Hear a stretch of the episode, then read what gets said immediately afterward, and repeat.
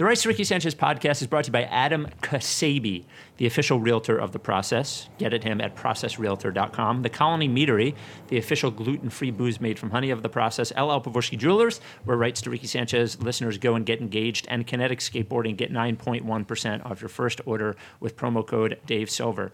On the show today, uh, we've teased this on the last episode, but we'll talk about it today. What would have happened if the Sixers never made the trade to go up and get Markelle Fultz? Derek Bodner wrote about it in The Athletic. We will talk about it. We were down to the Elite Eight in the Field of 64 jigsaw bracket. we have a new commercial from Vallone's Deli, which uh, everyone has been waiting for. It's been a long time since we've heard from uh, Doris or Joe Vallone, so we'll hear from that. Um, Sixers Adam talked, wrote about the good moves and the bad moves from Elton Brand and uh, Bryan Colangelo. Or no, he just wrote about the good ones so far. And uh, the NBA or the Basketball Hall of Fame was announced. We'll talk about the few NBA players who made it. And we have the 50% mailbag, which is 50% basketball. Some good questions. Um, before we get started, this was delayed and I didn't get to it in time. Uh, they emailed the Rights Ricky Sanchez account, and uh, it was right before our last pod. We want to wish a very happy 33rd birthday to Moses Park. Moses and his wife Jane listened to the podcast together, and uh, his wife sent a note and asked if we could uh, bring their spirits up. He obviously has to spend his birthday locked away in his home, but at least he's doing it with a wife that will listen to this podcast. So, um, yeah, happy birthday, Moses. Happy birthday, Moses. What does it even look like listening to listening to this, like consistently with with your partner? I have no idea. My, I, I don't think my wife has ever listened to the podcast. Like My, one time. my parents would. I, I don't know if they do this anymore, but they used to go on walks and listen to it together, which is cute. It is. Well, it was their way of they got to hear from you three hours every week. That's right. You know? Yeah. Um, so happy birthday, Moses. Uh, without any further ado, Amos and the chef. Larry, sweetie,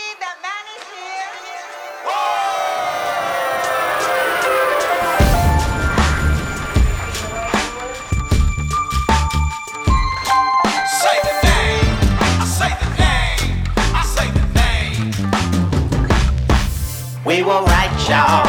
We were right. Even when it went wrong, we were right. We was right, y'all. We were right. So say the name. Say the name. We were right, y'all.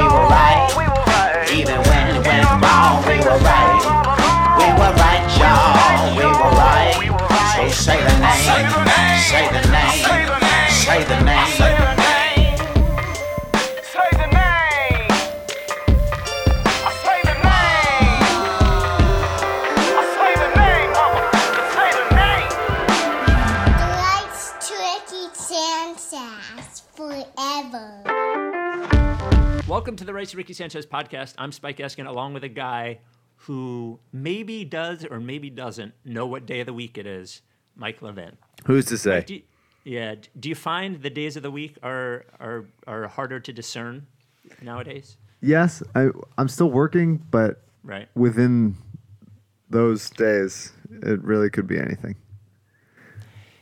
I, you know, I, I didn't tell you about this, so if you don't have anything ready, we can delay it to later in the pod. But I thought a good way to start off the pods nowadays, because people are are looking for so many things to uh, to consume, was to maybe if you had something off the top of your head, and if not, we can push it back.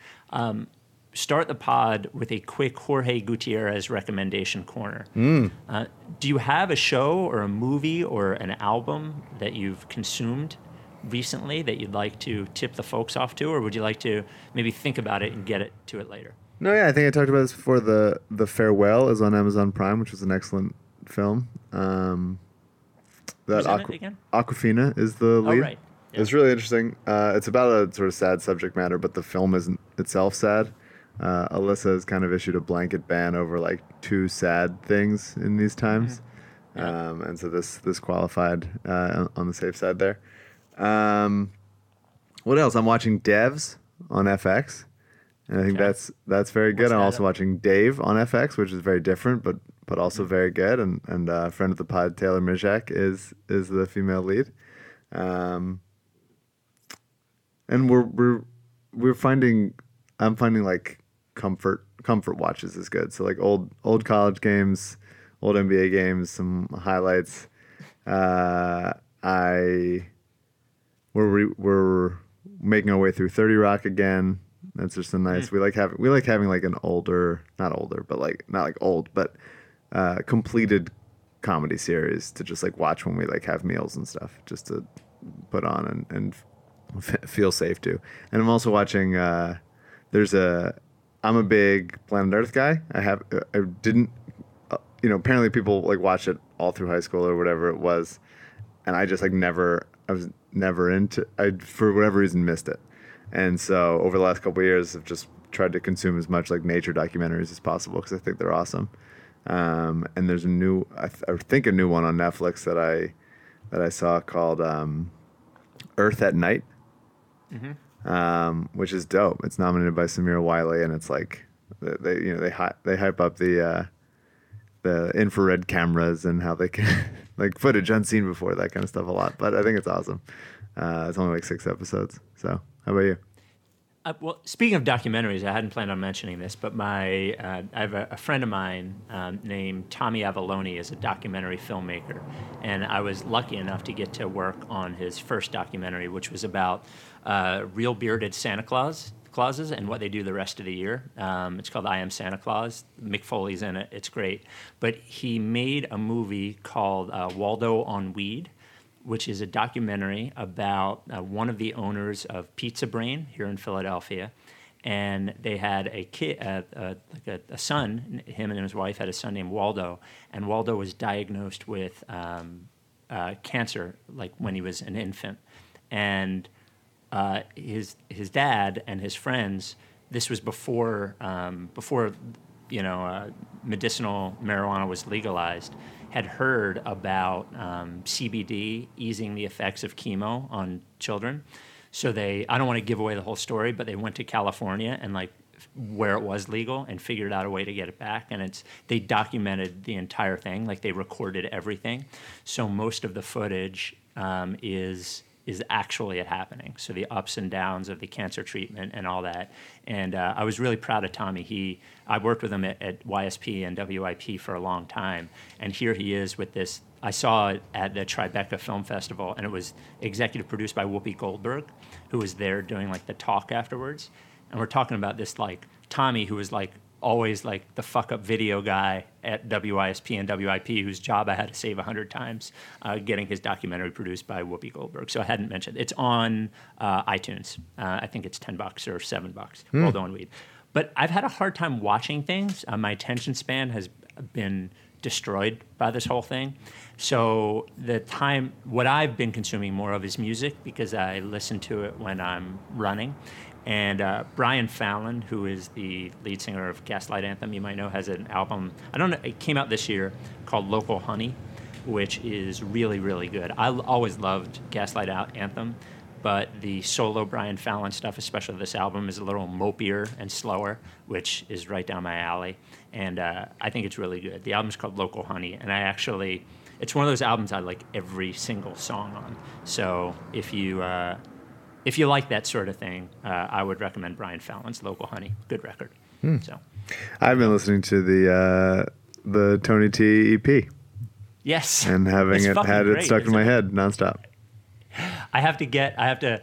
Jaron Alevsky, the uh, the Amos Lee music director, was working on the final piece of it, and I have to go back and see where he is on that. He works slowly, but he's a fucking master. So what master doesn't work slowly? So uh, from from things we enjoy to things that we don't.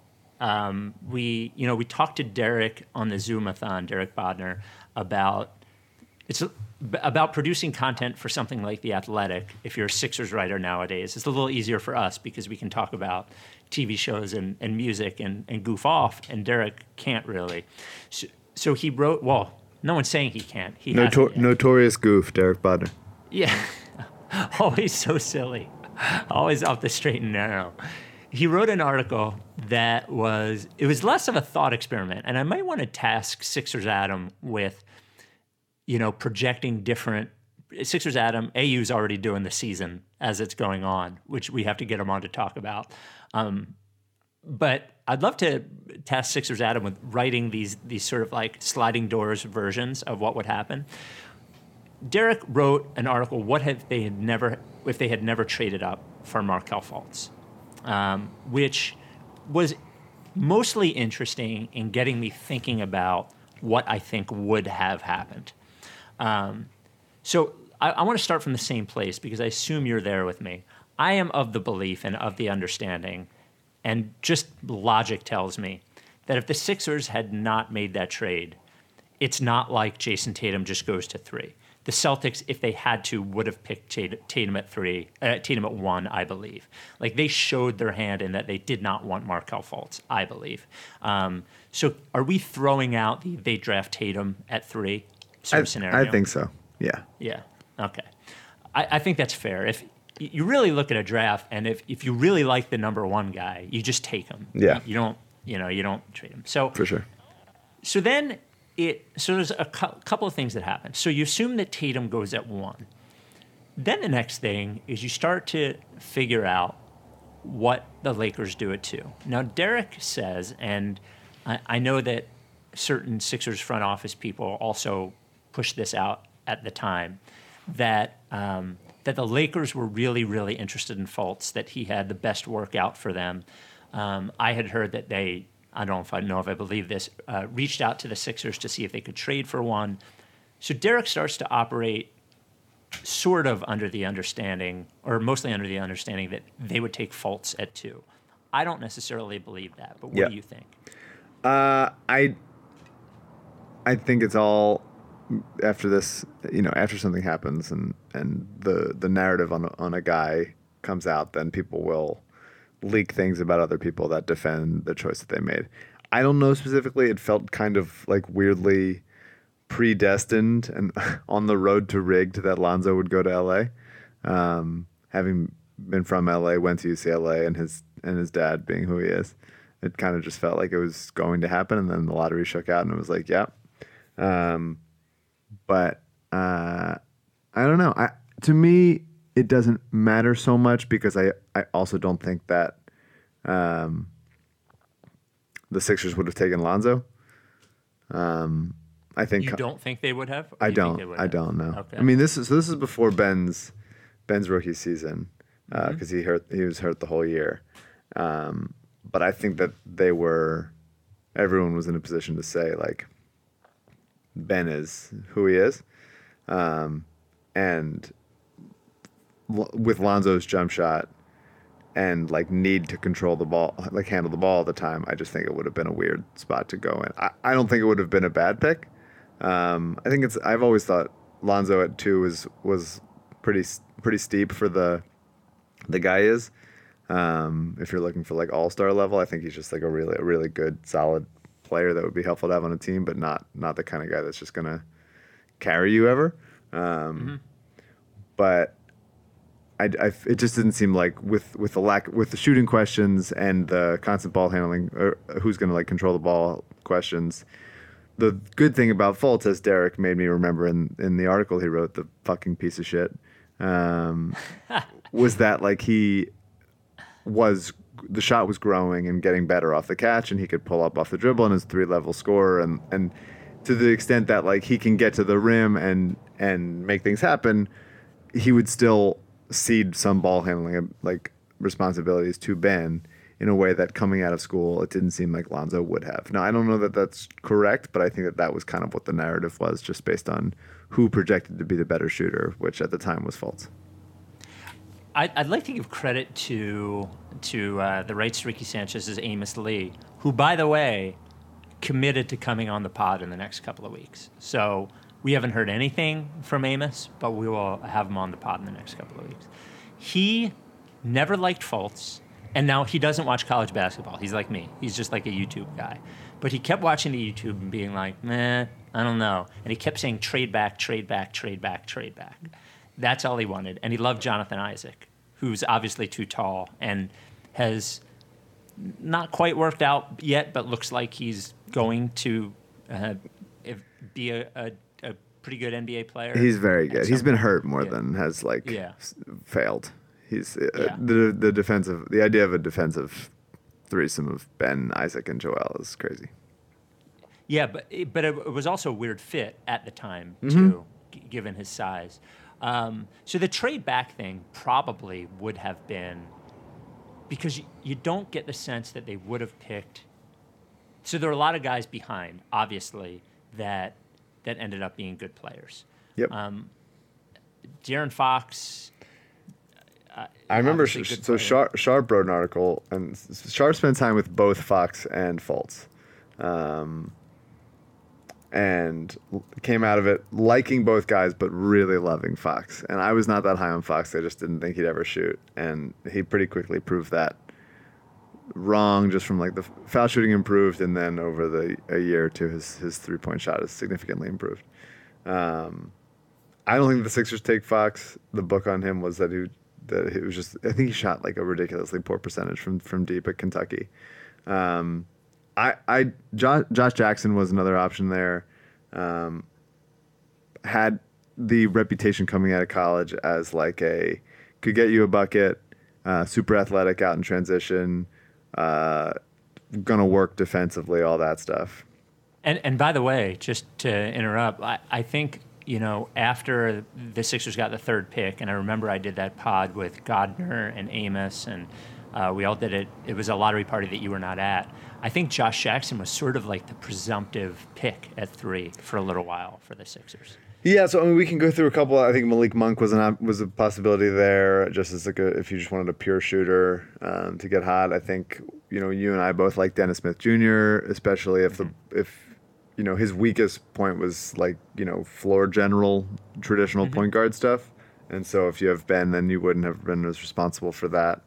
Um, I was wrong about Lauri Markkanen, although he hasn't been excellent in, in, in years in the subsequent years. But uh, I didn't want him at that point. And he's Um, got it. Like I, I I would blame the Bulls if he doesn't Yeah, turn out to be I, anything. I You think he's at least. watch him. I think he's at least like going to be pretty good. Um, and I don't think Ntilikina was a possibility there. I loved Donovan Mitchell, as you remember, uh, but even uh, you know, without a trade back happening, I don't think there was any real real world where the Sixers take Donovan Mitchell at three. No. So yeah, I, I to me it- to me it looks like if you if you say it is Tatum, Fultz, and then Sixers pick, uh, would they have traded down? Possibly. This is this is Colangelo, so I don't know how much uh, wheeling He and dealing. never had the balls to trade down. There's just no way. I don't believe he would have. Yeah, I mean, I think that they were in a position where you know this was his this is Colangelo's first real draft. He took Simmons when he hit, fell into his lap, and so I think this was a position where they were like, "Look, we got we have enough assets. Like we don't need any more. Let's just go take the best guy," um, which is not the you know right way to attack things. I think the Sixers would have taken Josh Jackson. I don't think it would have been. I, I like kept going back and forth on on Josh. There were times when I thought like he would just get there because he's so crazy athletic and he seemed like a really hard worker, uh, which turned out to not be the case so far. Um, and uh, and I think that they would have just like penciled him in as the the the the wing type next to Covington with a little more offensive capabilities and a little more athleticism, and and hoped that the shot would come along. Um, that clearly wasn't the case. Uh, I know that they did like De'Aaron Fox in his workout with them, but I just I think that they the pressure of them drafting another a, another point guard who theoretically at the time couldn't shoot would just been Right. too much for them to actually pull the trigger there. So I, I, I think Josh Jackson would have been the pick, and that clearly would have also been the wrong pick. It's it's interesting too because there is the possibility, and I wonder about this one, the possibility that they just get Markelle Fultz at three. Yeah, and and that's like that's the toughest one to figure right? Because if if you had to bet i would bet on things working out in a similar way that they did. But there is the possibility that if they don't trade up for him and the pressure of everything is different like the situation is different you know in the, the butterfly, effect, uh, butterfly effect world where you know trading up for him and him being the, the final piece and the missing piece as opposed to oh my god he was there and we didn't expect him to be Right. um, and comes in in a different way i don't know i like uh, and and there's the whole thing you know the biggest part of this is what they traded for him, what they traded to move up, they still have and can still use as trade, and then they like the, the asset domino effect that happens. But um, them getting him at three is is also a realistic possibility, I think. The Rights to Ricky Sanchez podcast proudly, proudly, proudly brought to you by the official realtor of the process. That is Adam Kasabi. Spelled, I don't know where the A comes in. K S E B E. How would you pronounce that if you didn't know? I would say Kasabi, wouldn't you? I pronounce that great deals. totally great deals. So Adam uh, is a, a great realtor who mostly deals with the Delaware beaches. Now, if uh, you might have seen uh, interest rates go way down, which means if you're in a financial place where you can do it, it is a good time to look to buy. But also, uh, especially the Delaware beaches, where Adam is a, a specialist in the Delaware beaches, Lewes, Rehoboth, um, Dewey, uh, Bethany, any of those. Uh, I heard from a Rights Ricky Sanchez listener last week. Um, I'll just say his first name, Seth, who was who was looking into it with Adam. Um, or you know, Adam offered, much as uh, Adam Kornblau did, to even if he's not helping you find a Delaware beach house, any sort of um, uh, like realtor type advice, he's there for. So if you have an interest rate on your house, if you have a mortgage that is, let's say, above um, 4%, it's a good time to refinance, and he can help you with that. He can help you with any of those things. He can look up a house on Zillow and look at the pictures and tell you if they're legit or not. This guy's going to do anything for you. Um, and and like I would imagine, I'm sorry for laughing, but I would imagine the Delaware beaches are going to be way less crowded this summer. So uh, if you want to get away, you know, one thing I've noticed as somebody who still um, goes into a work every day around a city is if you want to be away from everything, if you want to be separated, if you want some sort of like to feel like you're you're away from the uh, the crowds and the hustle and bustle, uh, shore towns are good ones and Lewes, which I love, I imagine would be an awesome place to be. Um, like I said, if it's a if if you can do it financially, it's going to be a good time to buy for the next couple of months. Reach out to Adam, and he can tell you how to do it, or he can help you figure out how to refinance the house that you have. Call or text him 302-864-8643 or email adam at processrealtor.com. Again, you can call or text Adam at 302-864-8643, which I imagine is his cell just like the other Adam. So if you just want to check on them, you could do that as well. Um, or email adam at processrealtor.com. Uh, Adam Kasabi, Kasabi, the official realtor of the process. Back to the Ricky. Yeah, I, I, I never, you know, you can go back and listen to the podcast where I was very excited about this. Like, I, I never have an issue with putting your chips in and go getting the guy that you think is the final piece. And as Derek went through in the article, because he's an asshole, uh, it the skill set was a was a perfect match, which is exactly what you'd want for that kind of thing. It would. This was before Ben had to be like labeled as a point guard or whatever it is. So if you get Fultz and he and he plays and he and he works right away, then you can have two initiators. Uh, ben as the sort of like freewheeling Draymond Green type with significant more transition abilities, and honestly, at this point, nobody knew then, but at this point, more versatility on defense. Um, and and Fultz can get to the rim. He can get to the middle. Uh, pick and roll with Embiid, pick and roll with Simmons. You know, Fultz running around screens and hitting catch and shoots. Like all, all of it just like really, really worked. Um, and I'm just, it's. I was trying to remember, uh, like my my mindset when it happened of just being like, this is it. Like, because they had lost. They had, that was the season that Embiid. That was after Embiid's first season. So th- they hadn't gone to the playoffs yet. This was there was nothing, right? I'm not mixing. I'm not getting my years No, wrong. yeah, yeah. And so it was only positivity. It wasn't any disappointment. It was just holy shit. Embiid's as good as we thought he was, maybe better. Simmons is going to be healthy because they held him out for the whole season just to be safe, which is great. And here we got we traded for the first pick. We cashed in on an asset. Still have more in the future, but the pick the pick swapped. We got this guy like everything was was lining up for it, and and the most uh, the dir- the direct comparison for Fultz and how I felt then and how it turned out ended up being Bynum, which is really uh, heartbreaking. that we've just like you know a span of honestly only five years. Another horrible thing of a guy who barely, really like never played as himself at least here, um, and was was thought to be at, at least whether a missing piece or the next generation or whatever it was, just turned out to be like absolutely nothing for us. It kind of sucks. It does suck. It sucks so It bad. was- we we you know we're past it now, but holy shit, that was so much of. Yeah. It felt like so much real estate in my life was just being like, no, he's gonna. It can't. He, he's gonna. He'll he'll he'll be back and he'll remember how to do it, and he just tweaked it and he'll get back and it'll be fine. And it just like never was. It never was. It never never was. really the patient zero of of the I mean, I guess you could say the patient zero was Jerry Colangelo or whatever, but as far as like this this moment, this trade was the the actual domino that that there were signs before it obviously in retrospect, but this one was the was the thing. Yeah, I- I, I think patient zero would have to be Okafor.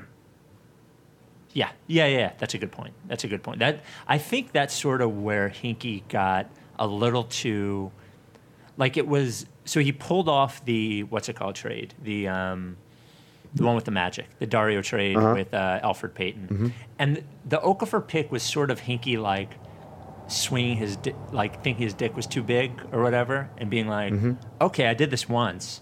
I'm gonna take this other guy who I don't think is actually a guy that we want, but I'm going to trick somebody else into actually trading for him at some point. That's right. And he did it, you know, he did it sort of accidentally with MCW. I don't think that was the plan with MCW, but I think it's what end, ended up happening. He obviously did it with Elfrid Payton, and I think he tried it again here, and like, you know, the fights and fucking um, gun to the head and. Yeah. Uh, well, I wonder if screwed it up. you know we learned some stuff in the in Yaron's book about uh, Porzingis' agent Andy Miller, who is very heavily featured, although not uh, interviewed ever in the in the HBO documentary The Scheme about the college basketball coaches bribery scandal, um, which is which is very good and I recommend it. Uh, but you wonder if if Andy Miller had just been like has had not meddled as much in who the Sixer who gets to interview Porzingis or whatever, and the Sixers had just taken him, and it, and it turned out to be a you know Porzingis Embiid front court. Um, that would have been interesting. I you know the the idea that look we're we're obviously process guys to the end, um, but the idea that Hinkie took three straight centers, none of which could really shoot. Like Embiid obviously is fine, you know, has turned into a fine shooter, but he's not. That's not his primary skill. It, it was Right. three consecutive, like, non-shooting centers is, you know, it's a it's a, it's a ding. It's a ding on the record. Um, and I wish even yeah even then if they if he had taken legitimately anybody except for except for Okafor, I would have been thrilled. You can. That's a podcast that you know if you want to hear my that untimely demise, just me and the as a writer's assistant on the grinder in the office, just being like I can't. And then and then like he took Tokudo and I was like okay, that's it. I'm fine with that. At least some glimmer of hope for me.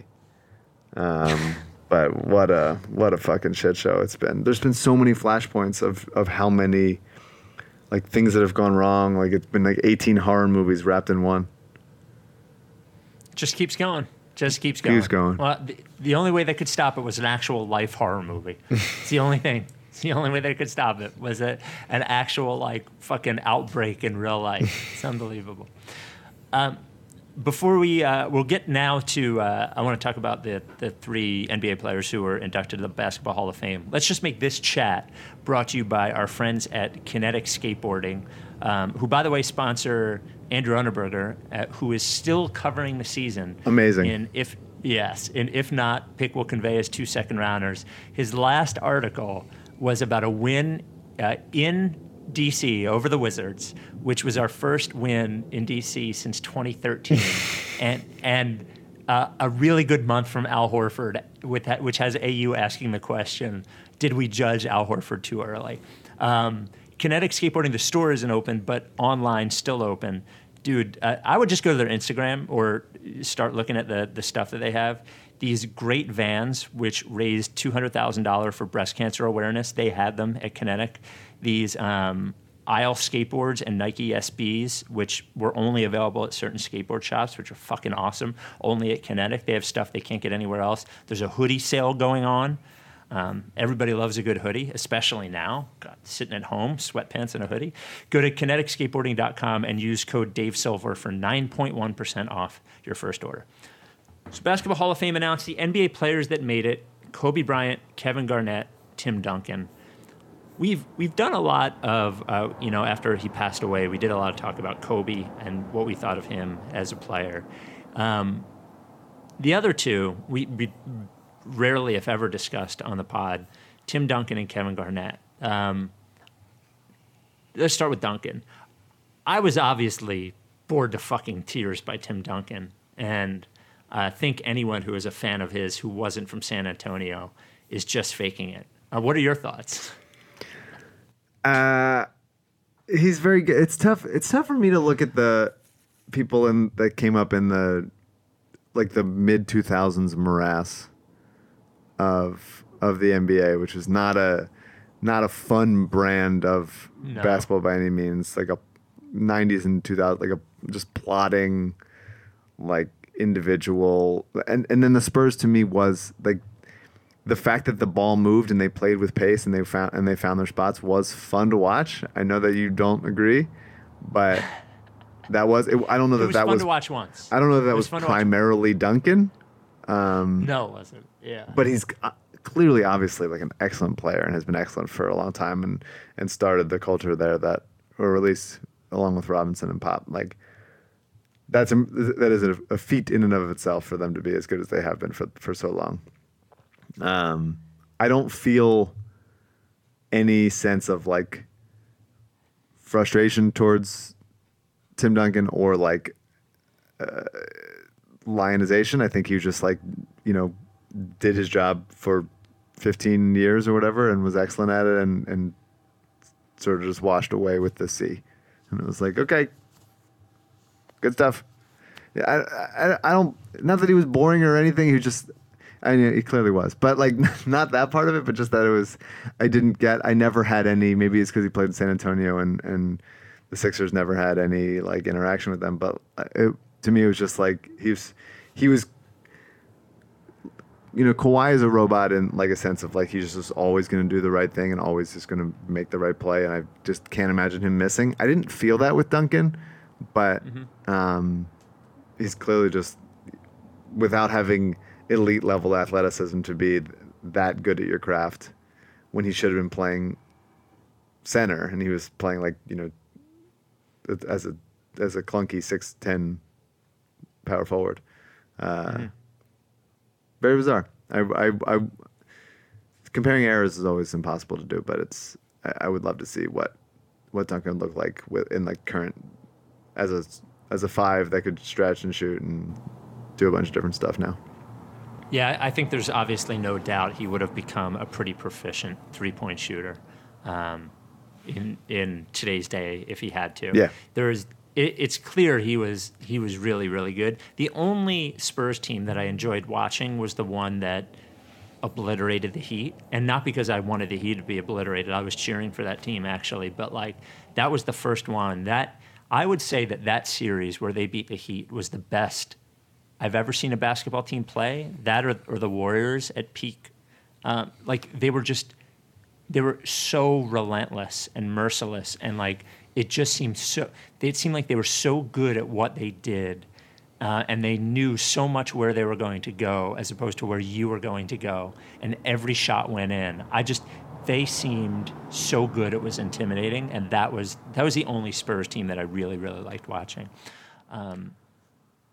I think Kevin I think wait before we Oh, get that. I think Yeah. in in self-examining and I'm not this isn't something I'm I'm like proud of or bragging about or anything, the Sixers from 2005 to 2000 to the Bynum trade in 2012 were so fucking boring and useless and had no upside whatsoever.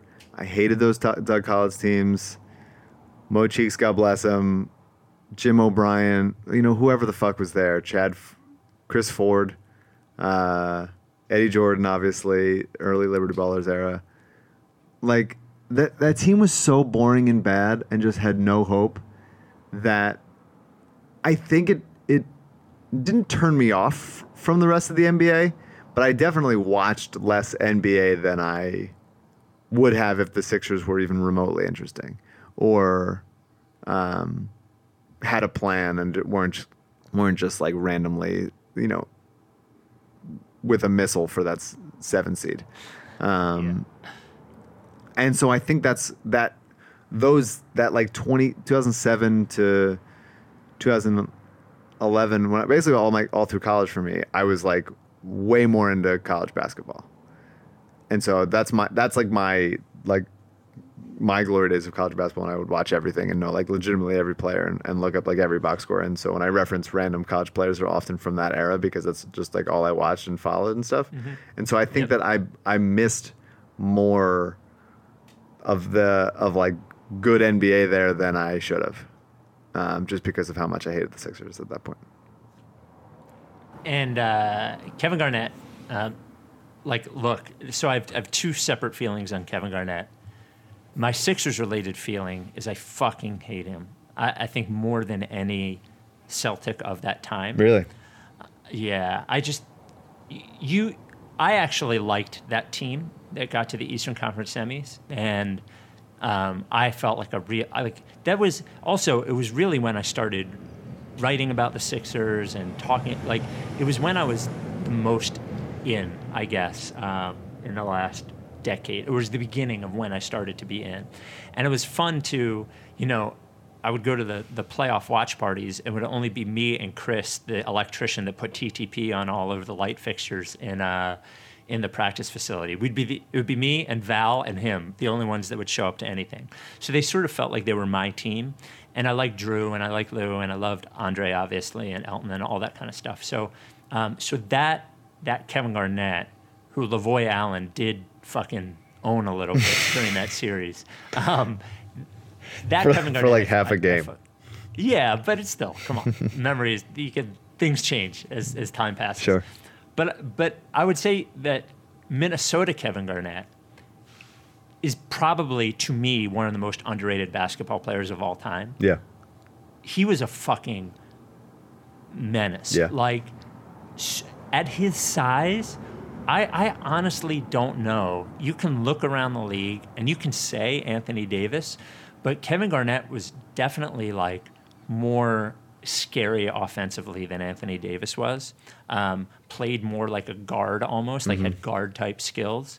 And Kevin Garnett, I think, is probably at least in terms of how he how good he was at his peak, and eventually developed that you know 19, 20 footer that went in every single time Yeah. without fail, uh, and a fucking animal defensively. I just I think Garnett is one of the most underrated players of all time, and it does show situationally. If he had wound up in a situation like Tim Duncan, is Kevin Garnett Tim Duncan, and, and is you know what I mean? Like I, I I don't know that that's not possible. In fact, like playing with Stephon Marbury in Minnesota, you know, I I love Kevin Garnett pre Celtics or just the idea of Kevin Garnett. I love and think he's basically historically underrated. Yeah, I agree wholeheartedly. I loved that.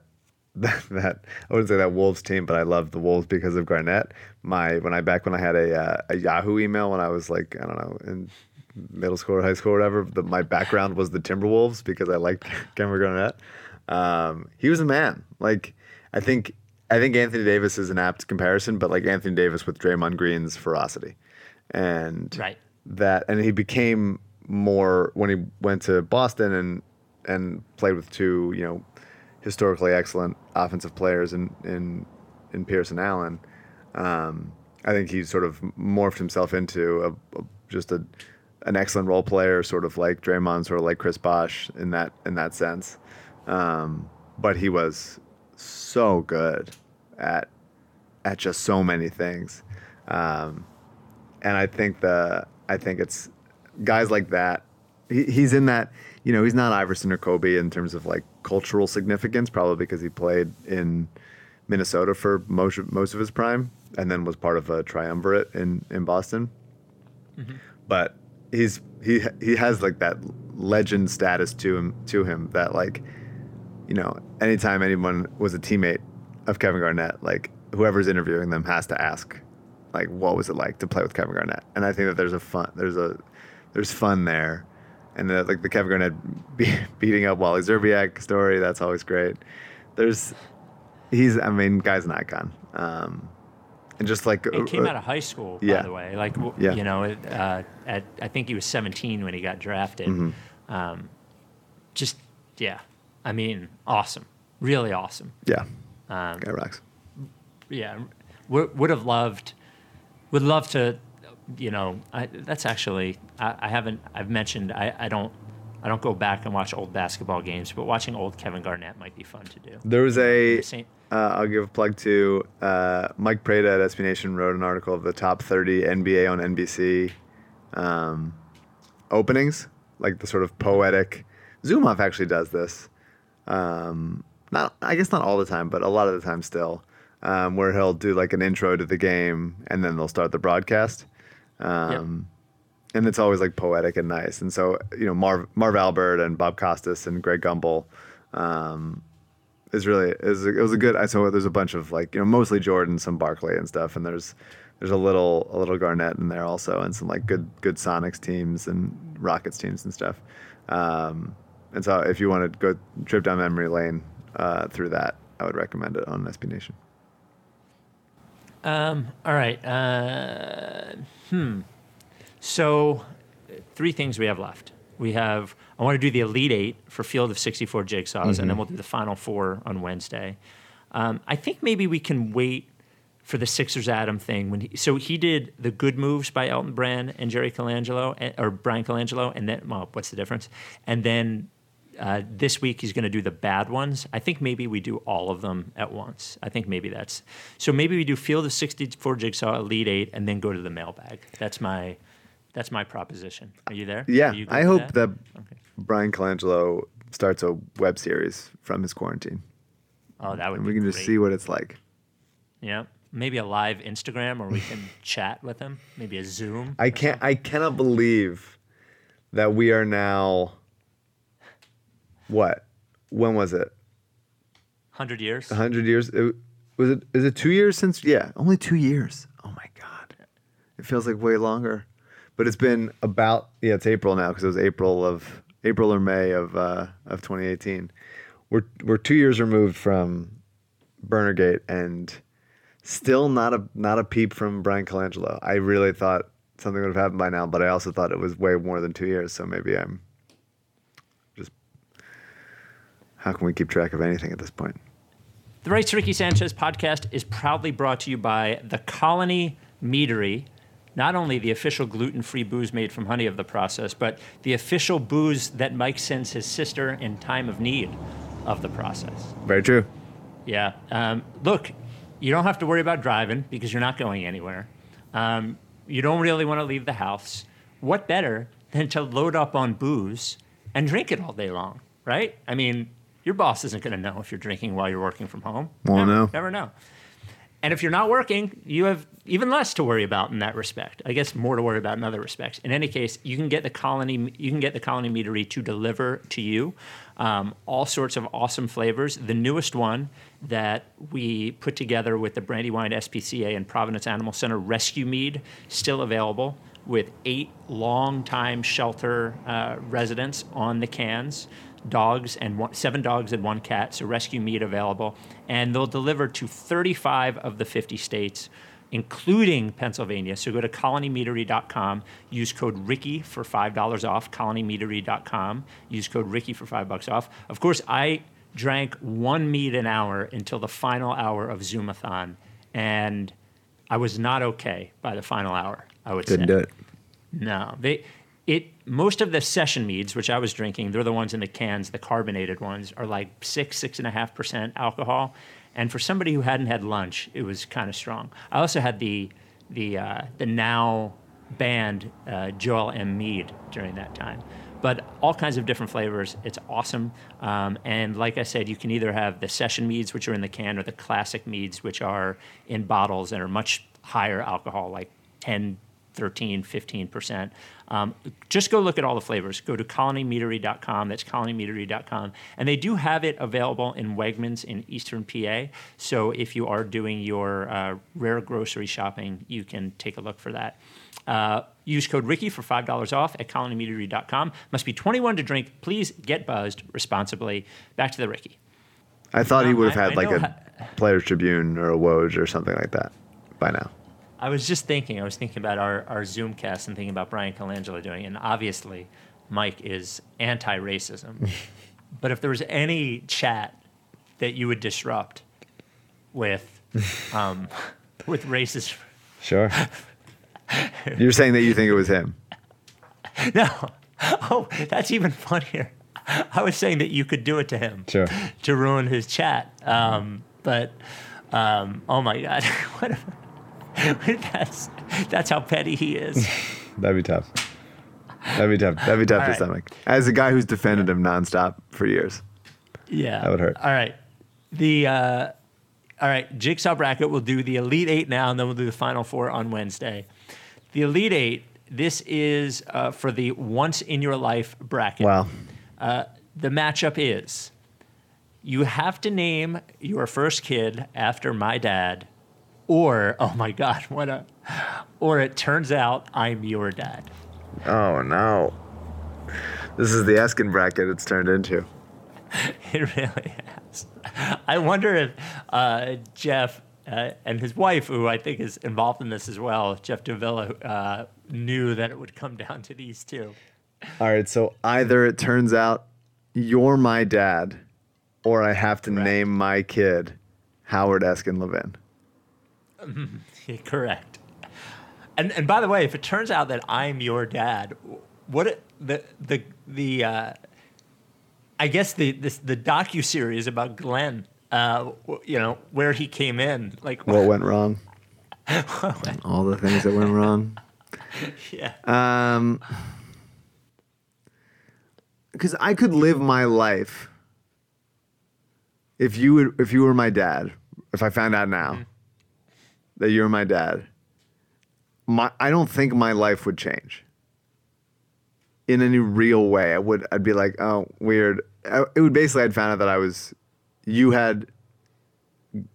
You and someone had given birth to me in when you were young, and then my parents had adopted me. And I wouldn't, and, and then like you know, there's plenty of movies when you you go see the adopted, you know, you, oh, I want to find out my adopted parents. There's a bunch of them. Kids were all right is one that com- comes to mind. Mark Ruffalo, Do, do you think uh, your own would have to rewrite? absolutely, yeah, we'd have to, it'd be a new ish, reissue. But I know, I already found, I know everything about you. I don't need to like learn shit about you. I'd be like, all right, I guess, fuck, okay. I guess we'll just keep doing a podcast with my biological father.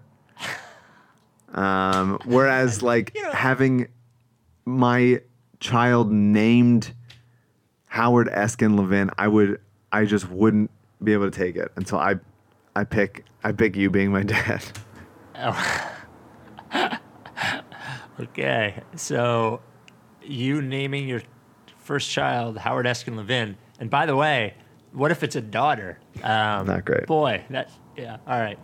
So the next one is for wait, which bracket is this? This is the for one year bracket. Um. So for one year, every day, you have to smell what it's like to smell John Goodman's taint at the end of the day. Mm-hmm. You smell it all day, every day for one year. Mm-hmm. Like again, this is the the unchosen scenario in the first ever jigsaw. Mm-hmm. Or you fully clog the toilet every time you go. For a year. Yes. Can you imagine how intolerable a person you would be. Yeah, it'd be tough. If you clog the toilet every I'm just trying to think about it in terms of time. How uh-huh. much time would it take? So, like smelling John Goodman's taint, how much? How long do I have to be under there for? Well, I don't think it's the act of smelling the taint. You smell it all day, every day. So you're always smelling it. Oh. That's, yeah. So the smell is always in your nose. That's mostly what's happening. Okay, so I, but I don't have to like. Bury your nose in John Goodman's taint. That's right. No. No. Okay. I think I pick. I think I pick Goodman's taint then. I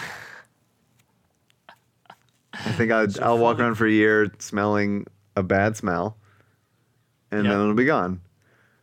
But I don't have to like tell anybody about like. I am. That's just on me. That's that is a burden I can carry. Whereas, Yep.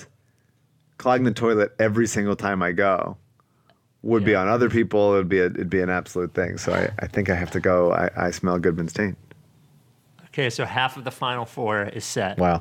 Now we go to the for 10 years bracket. For 10 years, every joke you hear is genuinely Hmm. the funniest thing you've ever heard. Or you hear the thoughts of every loved one. Oh wow. Wow, that's a. This is the. This is the Western Conference Finals right here. Yep. It's the Lakers Clippers. Um. I think that. I am generally, you know, these are these are bad options. We're not happy about any of these options. But at this point, I think between the two of them, I'm pretty perceptive as it is. And so I'm sure everybody thinks that, but I am right. And I think I generally know what people's thoughts are enough. And I have enough, you know, neuroses that I'm imagining what they're saying or thinking about me anyway. So I don't think that would be, at this point, that different. If every single joke that I heard, I had to act like it was the funniest thing I ever heard, ruin my life. My life yeah, would be ruined. I mean, it would be pretty tough for you. It would certainly ruin your career. be over. Yeah. So So you're you're hearing the thoughts of every loved one. I'm one. hearing the thoughts of every loved one and funniest joke of my life moves on. So can I, I tell you the the unintended consequences of taking you hear the thoughts of every loved one? You also realize if someone doesn't actually love you if you don't hear their thoughts. Yeah. That's nice. Yeah. Um, all right, and the final bracket for the rest of your life, you either lose 10 inches off your height Mm. or you have to wear the same pair of underwear every day. You cannot wash it or remove it. So you never take the underwear. Yeah. God damn it. Yeah. It's tough. Well, okay. I may as well be 5'1 in quarantine, but I also may as well be wearing the same pair of underwear. Underwear. So Yep. right now, those are all, could be anything. Uh, give me the underwear. Give me one pair okay. of good underwear. Can I pick the underwear? Sure. I will get a good pair of underwear. Oh man, the holes that are gonna end up. Sure. Yeah, no, it's not great. Yeah. I will. I, you know, there's those. There's there's those. There's a mug, uh, like a mug or like a travel cup, that has like a light at the top of it on the inside that um, supposedly is like self cleaning, and I wonder if there is something similar with underwear that is almost like some sort of like fragrance or something is emitted that is a, self cleaning style thing. I don't think it would be perfect, but I wonder if it's better than just one one random one. I, I need those ten be inches. doing I need to. I you, you gotta have joy. You'd be doing a lot of uh, a lot of googling to find these self-cleaning underwear. All right, so the final four is set. We will do this on Wednesday. The final four being, you have to name your first child after my father. Hmm. You um, you fully clog the toilet every time you go For a year. For a year. For ten years, every joke you hear is the funniest thing you've ever heard Yeah. and you lose 10 inches off of your height. Okay. All right. I would like some advice if anyone wants to tweet some things at me. Yeah. Yeah, we'll, we'll do a lot of promotion, I think, for the Final Four Jigsaw. Maybe, I sort of wonder if maybe we should do that part live and maybe hop on Zoom one more time. I don't know. I don't know. I don't know. Is, the- is the juice worth the, worth the squeeze as far as Giving the races. giving the racists another chance? All right. So the mailbag, the 50% mailbag, remember all of your mailbag questions um, have to be 50% basketball and 50% non basketball. You can either do that with one question that is 50% basketball or as two questions. Uh, rights to Ricky Sanchez at gmail.com. This comes from Tom, the basketball question. If the season ended at this point, do you feel it's better or worse for the future outlook of the team, and how do you think it changes their offseason plans? I'll let you go first. Um, there was a good Mike O'Connor article about it Mm-hmm. uh, on the Athletic. Um, I don't. Did not read it. What did he say? He he talks about Brett and Brett's job security. Yeah. Um, I think he would still be fired. That would be my. Yeah, and I think that you can look at Brett. I think we talked about this before, but Mike also made the point that uh, this team obviously has problems, and a lot of them aren't Brett's fault. But there's no area you can look at and go that well that's because of Brett this year Right. with this team. There's This no it's year. like hey we're thi- good we're good at This this thing because of because of choices Brett's made or whatever it is.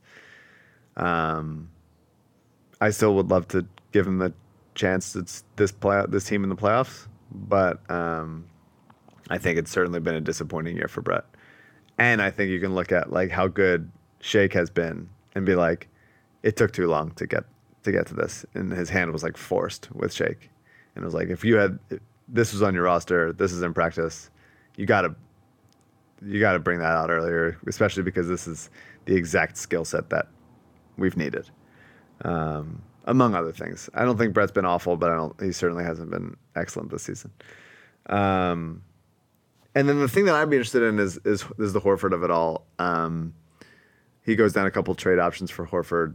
Uh, the the obvious answer is attaching uh, a, an asset or two, whether it's Matisse or Shake or Picks, um, and getting out from under it. The the version that seems more interesting to me is uh, trading Horford for uh like a bloated, expensive guard or wing, um, which Mike listed as like a Mike Conley or a uh, an Eric Gordon. Um, it's interesting. Like Horford hasn't been great. Like we've gone, our opinion of how this is going to work has gone down. But you look at like the, how little togetherness and consistency this team has had for so long, and I wonder if it's just like, yeah, if if, if Houston's willing to give you Eric Gordon for Al Horford, I think you just go with it because I think Eric Gordon is good Oh, and would yes. make and would make a huge Yeah. difference on this team, and, and Horford can be their small ball five and stretch the floor in a nice way over there. If that's if that's a trade that's being willing to make, I think everybody would make that trade. But if it's hey, trade Matisse and a pick and whatever, especially because the salary cap's going to change if if revenue changes. Um, I, I wouldn't trade Horford just to trade Horford. I wouldn't do the Trevor Booker trade equivalent of Al Horford because this team has had such a lack of togetherness for so long um, because of how many how how much constant change there is. And I think that that's good for the most part. I think you want you want to diagnose, hey, we're not good enough. Let's go get these guys. Hey, we're this isn't working. Let's go get these guys. Um, but at a certain point, you want a feeling of like these guys are getting better at playing together and playing with each other. Um, and I think Horford and Embiid and Simmons are all smart enough to eventually make it work in some way. I don't think Horford Embiid is the perfect pairing by any means. I don't think you want those guys playing on the court at the same time a lot. But I think you pick your spots, you find a better way to do it, and over over the course of like another season, then it works better than it did last season, this season. And so I, I don't see a trade Horford at all costs thing, especially if it's going to cost some of the young guys that we like and need and think can be can grow into something.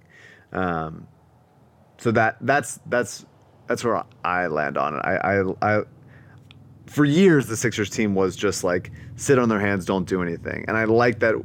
Hinkie and and now Elton and I would add Brett to that mix has been willing to make those decisive, um, make it sooner rather than later moves. Um, but I I also think that there's a version where they go too far down that road, and it it'd be nice to see like can these can with better ball handling and guard play uh, around them can they make it work? Also, Horford as an Embiid backup when Embiid is clearly going to miss it, about 20 games a season for the rest of his career, then you know it's worth doing still for me. The Rights to Ricky Sanchez podcast brought to you for a long time, for the longest time, by LL Pavorsky and LL Pavorsky Jewelers. Known as a, um, a jeweler for more than 30 years in Philadelphia at the same place, but known even more for having a wall of Rights to Ricky Sanchez t shirts somewhere set up in his home. You know, people are talking about all their Zoom backgrounds. Who has a better Zoom background than LL Pavorsky does? Nobody. Nobody. So he's not at his store, 707 Walnut. When uh, when things get back to normal, he will be at his store. But you can still reach out to him. You can still purchase uh, jewelry at llpavorsky.com. Or if there is a um, an engagement ring you want to talk about, just reach out to LL. You can do an appointment over FaceTime. You can uh, do an appointment over Zoom. You could do an appointment. You can just talk over email. You can text. You can call. Whatever. He can help you out. So if you had plans to do that, you know, in the coming months, you can you can still do that. He has sold engagement rings to 172 rights to Ricky Sanchez listeners, which is amazing. I want, Yowza. Yeah, I want the first quarantined purchase and engagement. I mean, can we do something special if somebody does that? I wonder. I would love. i I'd love to hear about it. Yeah, I would love to hear about it. I'd love to see the video. We'll put the video on our website if you do it. If you get if you get the ring from Lee, um, we'll do pretty much whatever you want. I'll come to the wedding. You want me at the wedding? I'll I'll come to the wedding. Um, anything you want. If you are, if you are, if you get a ring from LL or already have one and get engaged while quarantined, don't fucking lie. Don't make it up. Don't already be engaged and do it, just to get a little, you know, press on rightstorickysanchez.com, but I'll definitely do it. And I know LL really wants that to happen. Um, a lovely guy who donated, what, four items to the Zoomathon that all sold that ended up raising over $3,000. Wow. Um, the TTP ring, yeah, the earrings, couple of watches. Great dude. Um, LLPavorsky.com um, is where you can email him.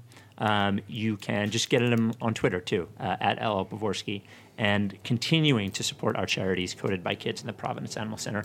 LL Pavorsky Jewelers. How many of his regular customers would leave him if they knew how many Ricky shirts he owned? at least 75%. Uh, back to the pod.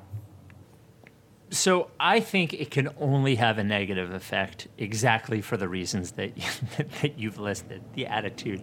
I think they needed to lose in the playoffs for some reality to shake up um, what needs to be done, both with personnel on the team and personnel in the front office.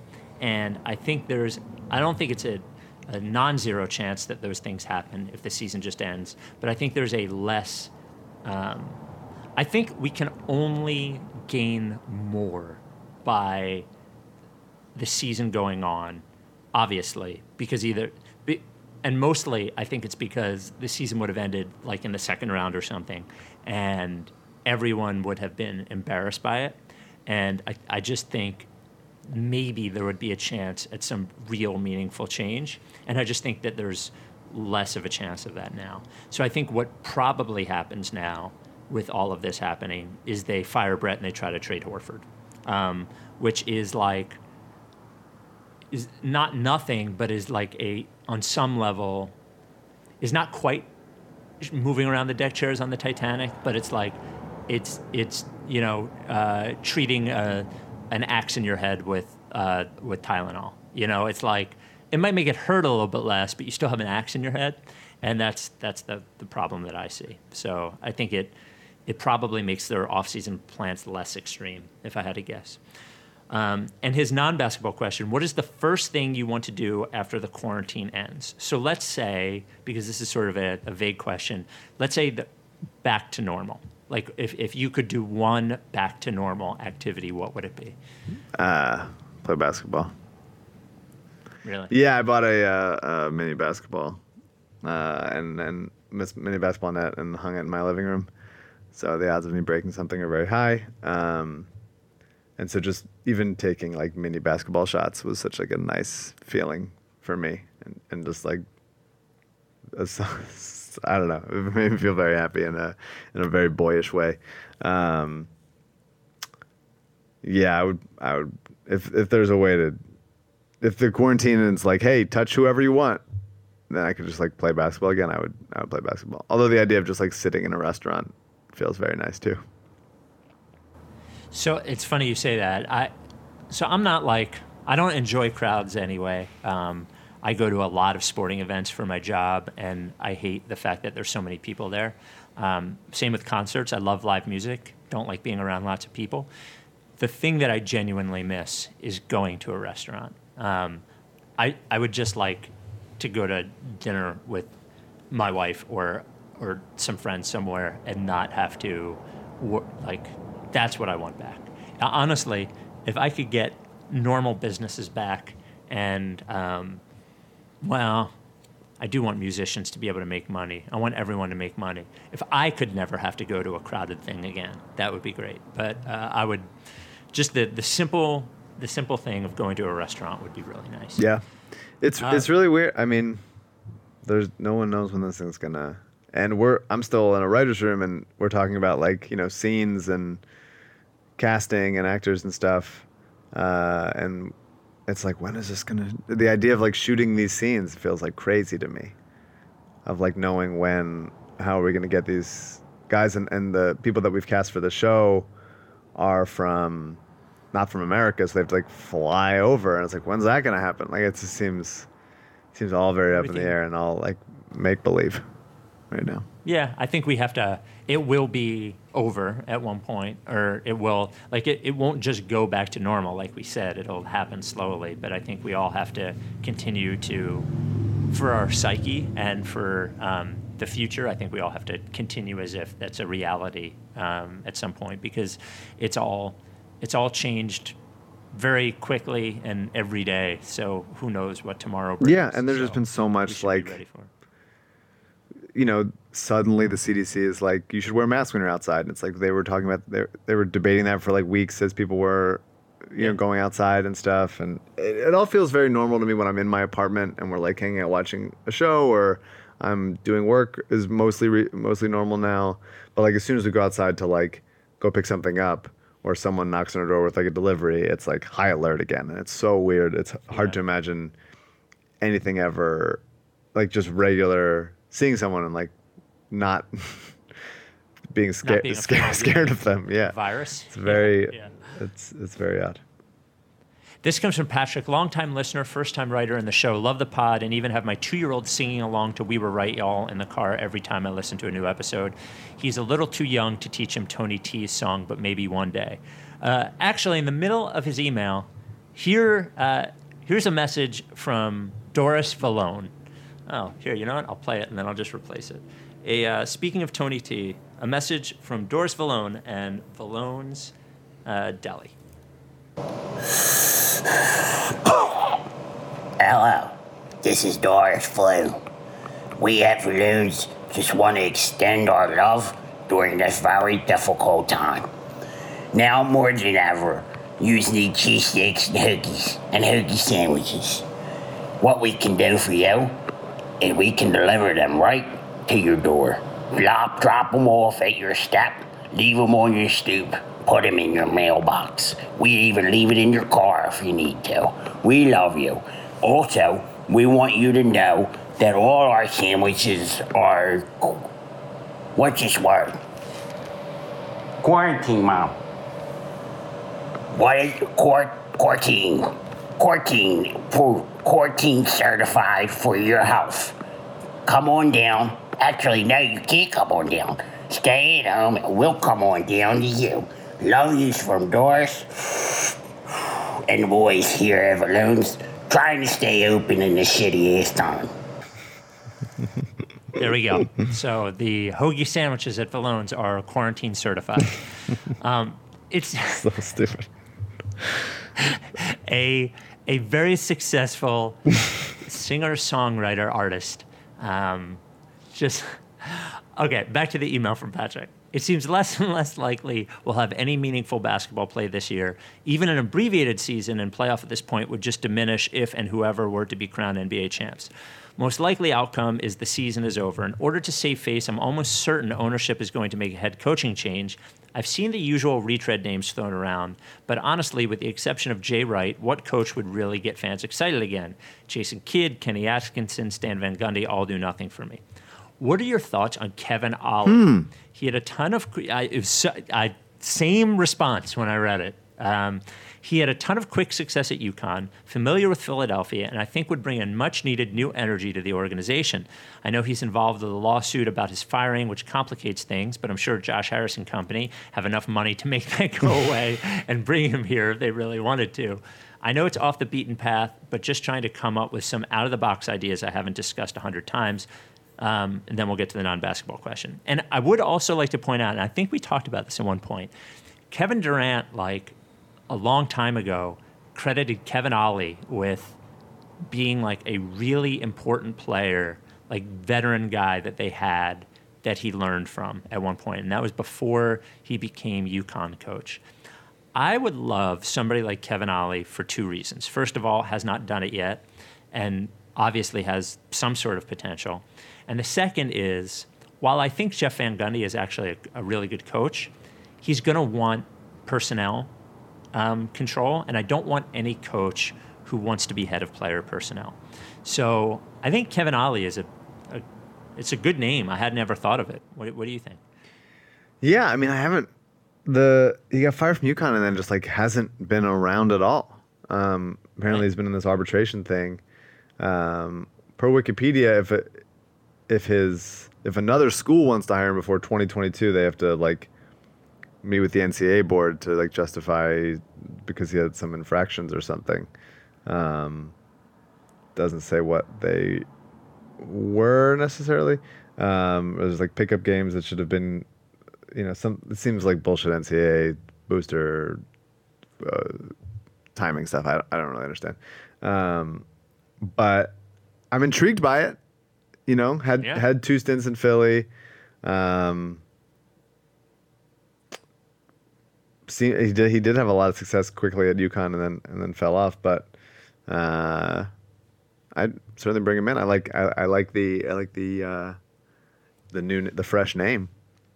Yeah, I can't believe no one's brought it up. I can't believe I don't hear the name at all. You know, um, ever. So, and his uh, his non basketball question: Besides Colony Mead, what is your drink of choice during these isolated times? I noticed my alcohol consumption going up like most people, and I'm looking for a good beer or cocktail recommendation. What is? Do you have a non Colony Mead recommendation? Um, we picked up from a a place nearby us that we love, um, that was giving out margaritas, uh, in like quarts, and so we had some margaritas yesterday. And because we've been eating so much at home, I haven't really had that much sugar, and I think all the sugar in the margarita like really messed me up. And so I like went to bed last night at, at like nine thirty and woke up at three thirty, which is more. I was wondering why you you texted me at six thirty. yeah much time. more of You a spike timeline than I Yeah. than, than a mic timeline. But it was so really, my my body was pure until those. But uh, yeah, a little. We've gotten we've done some wine pickup. I'm sort of dabbling. I I honestly, it's legal here. I obviously way prefer like a nice little edible uh, than than getting like drunk in one place. You know what I mean? Just like sitting around Yeah. and getting drunk has, has not agreed with me body wise, whereas uh, a nice easy edible has been delightful. Now, your point about sugar was also what happened to me during my colony mead um, explosion during the Zoomathon. It just there's a little bit of sugar in there. It does it does hit you hard. Yeah. Um, my my thing with so I, I I feel like we shouldn't go too deep into the marijuana discussion. My so I had never, I had only had marijuana one time until the last year and a half, and that was on my honeymoon to prove to my wife that I was really letting loose. we went. Have I ever told this story? This is a funny story. Letting loose. So, so we're in Aruba. Well, I had to prove to her like I wasn't working and I was just gonna like relax. so the first way I prove it to her is just by wearing tank tops every day, which is really not what she was looking for. But but it was a way for me to do it. But um, uh, she's in the shower and I'm on the bed and I'm like googling like what are the laws for marijuana in Aruba? And apparently it's illegal, but like they don't they don't like police it at all. And I Google like, how do you buy a marijuana in Aruba? And I find this one guy on a message board that you just email him and you tell him where you are, and he just shows up at your hotel and gives it to you, and uh, you pay him through the window. So my wife comes out of the shower, and I'm like, I just ordered pot on the internet. And she's like, what? and mind you, this is like five years ago. This is a long time before, you know, MedMen in Los Angeles and before that actually happened. Um, and she's like, what? And I was like, I just wanted to prove to you I'm having a good time. And I ordered marijuana on the internet. So we, uh, so the guy brings it and, um, and we, it was a whole experience rolling it up and I didn't feel much, which I guess was is apparently what happens a lot of times your first time. But I thought I didn't feel much until I was looking at pictures of us doing it, and I started dying, and I went over to her, and she was like, "Why are you laughing so hard?" And I'm like, "Hey, there was a fucking ghost turtle right here on the table the whole time we were doing this, and we never saw the ghost turtle." And the ghost turtle was a white plastic bag that in the picture somehow looked like a fucking turtle. and for at least three minutes, I thought it was the ghost of a turtle. Wow. And it was at th- that moment that I realized the marijuana had worked. There you go. Um, my trouble with marijuana is that I cannot concentrate on anything. Like, so, whereas I can have a glass of uh, whiskey or something while I'm talking to you, if there was marijuana, I, ca- I, I lose concentration and I can't, I can't figure out what I'm thinking about. So, um, what I would tell, so I got, there is a local distillery in Philadelphia called Manatawny, who uh, is a whiskey and rum uh, distillery, and you can order it online, and they have a, you just pick it up at their store, like in a window, and they leave it there for you. And um, I got some there. So I would say if you're able to, there are plenty of local breweries and local distilleries wherever you go. If you uh, if you can support a local uh, business, and especially in PA where the PA wine and spirits are shut down, um, you can still get wine at a lot of places. You can still get whiskey at a lot of places. So do that. Um, hmm. No, that's no fun. Unless you want to do that one. I like this. Uh, This Which one? here. Uh, I think Okay. it was. I don't know who the name is from before or after. So Okay. uh, this is from either AJ or Jason. If you could pick one role player from history to drop in as the fifth starter on this team, who would it be? Well, I mean, I it's the first one that pops into my head, but it's I mean like a this team needs like Manu Ginobili or Lou Williams. Hmm. I was gonna say Chauncey Billups. Ooh. I think Manu is probably too good to be considered a role player. Chauncey, So Chauncey might be, yeah. Yeah. Prime George Hill. Saying that all the time. Um, Role player. Role player. I mean, like ev- everyone could use a Shane Battier always, yeah. um, but I think that this team just could use an, an extra little. I mean, they could use a ball handler off the the ball handler and scorer off the bench. It, it's fucking Lou Williams. I mean, is there? Yeah, He'd be awesome on. This. love somebody else that could that could defend a little bit more. Um, Prime Iggy, prime post prime Iggy. could use a little shooting though. A little more. Well, I mean, he hit wide open threes. Sure. Yeah, great ball handler, underrated passer, good ball handler, underrated, underrated passer. Mhm. Finals MVP. No, I love Andre. So AJ originally his uh, his second non-basketball question like was a basketball question. So I just responded to him. I was like, "That's a basketball question." So his non-basketball question: What is the best pizza topping combination? I have a distinct answer to this. I don't know if you do. My answer is typically like all of it. Just like put all of it on there and I'll eat it. More is better. And it depends on the mood, I think, across the board. I like a uh I would say I like a like a like ground sausage on top is a good one. And when I could eat cheese, I like uh like some like you know plops of ricotta or whatever that's called. I want to give a shout out to two specific places. First of all, 20th Street Pizza in Philadelphia, which is a uh, vegan pizza place, but you would you would seriously have no idea is fucking amazing. And uh, Daiya, which makes frozen Yeah. pizzas uh, that are We vegan, which we, are awesome. we do those as well. Uh, but I would say that vegan or non-vegan, my I believe the best um, combination is pepperoni and mushroom. I just and I believe though I prefer the taste of canned mushroom to fresh mushroom, I do believe fresh mushroom on pe- on pizza is better because it dries out a little bit and doesn't stay all wet like canned mushroom does. So I believe the perfect combination is pepperoni and mushroom. Yeah. And There's no wrong answer AJ for goes me. on. Everything. Put it on there. Pizza's great. Uh, and AJ goes on to say, avocado is the most overrated food in the world. Everyone claims to love it, but avocados are a tasteless excuse uh, for people to eat chips. No one actually likes avocado. I actually fucking wholeheartedly disagree. I eat avocado every day. Your thoughts Um, on avocado? I like avocado. I really like guacamole, and I could also probably agree that it's that it's a very overrated food. Hmm. Hmm.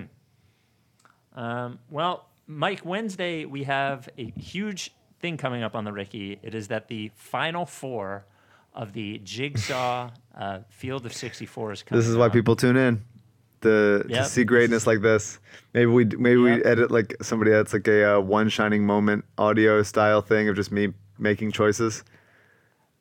You know what we could do instead of doing the Zoom uh, uh, seminar, which we had, if we just did a room so we could see everybody's. I, I want to see everyone's facial reaction when you make your choices. I don't know. I'm to see if I can work this I out. don't know. Yeah. T- changing the format, it's it's unfair to the teams that have competed this far along. Well, look, if if professional teams are going are thinking about playing without fans, maybe we have to do the change of thinking that we have to play with Jesus. them. All right. So we'll talk to you uh, Wednesday night. Stay inside, stay safe, wear a mask when you go outside. Those are the new rules. Um, and that's all I got. Are you done with TTP? Oh yeah, you know, look face. Daddy,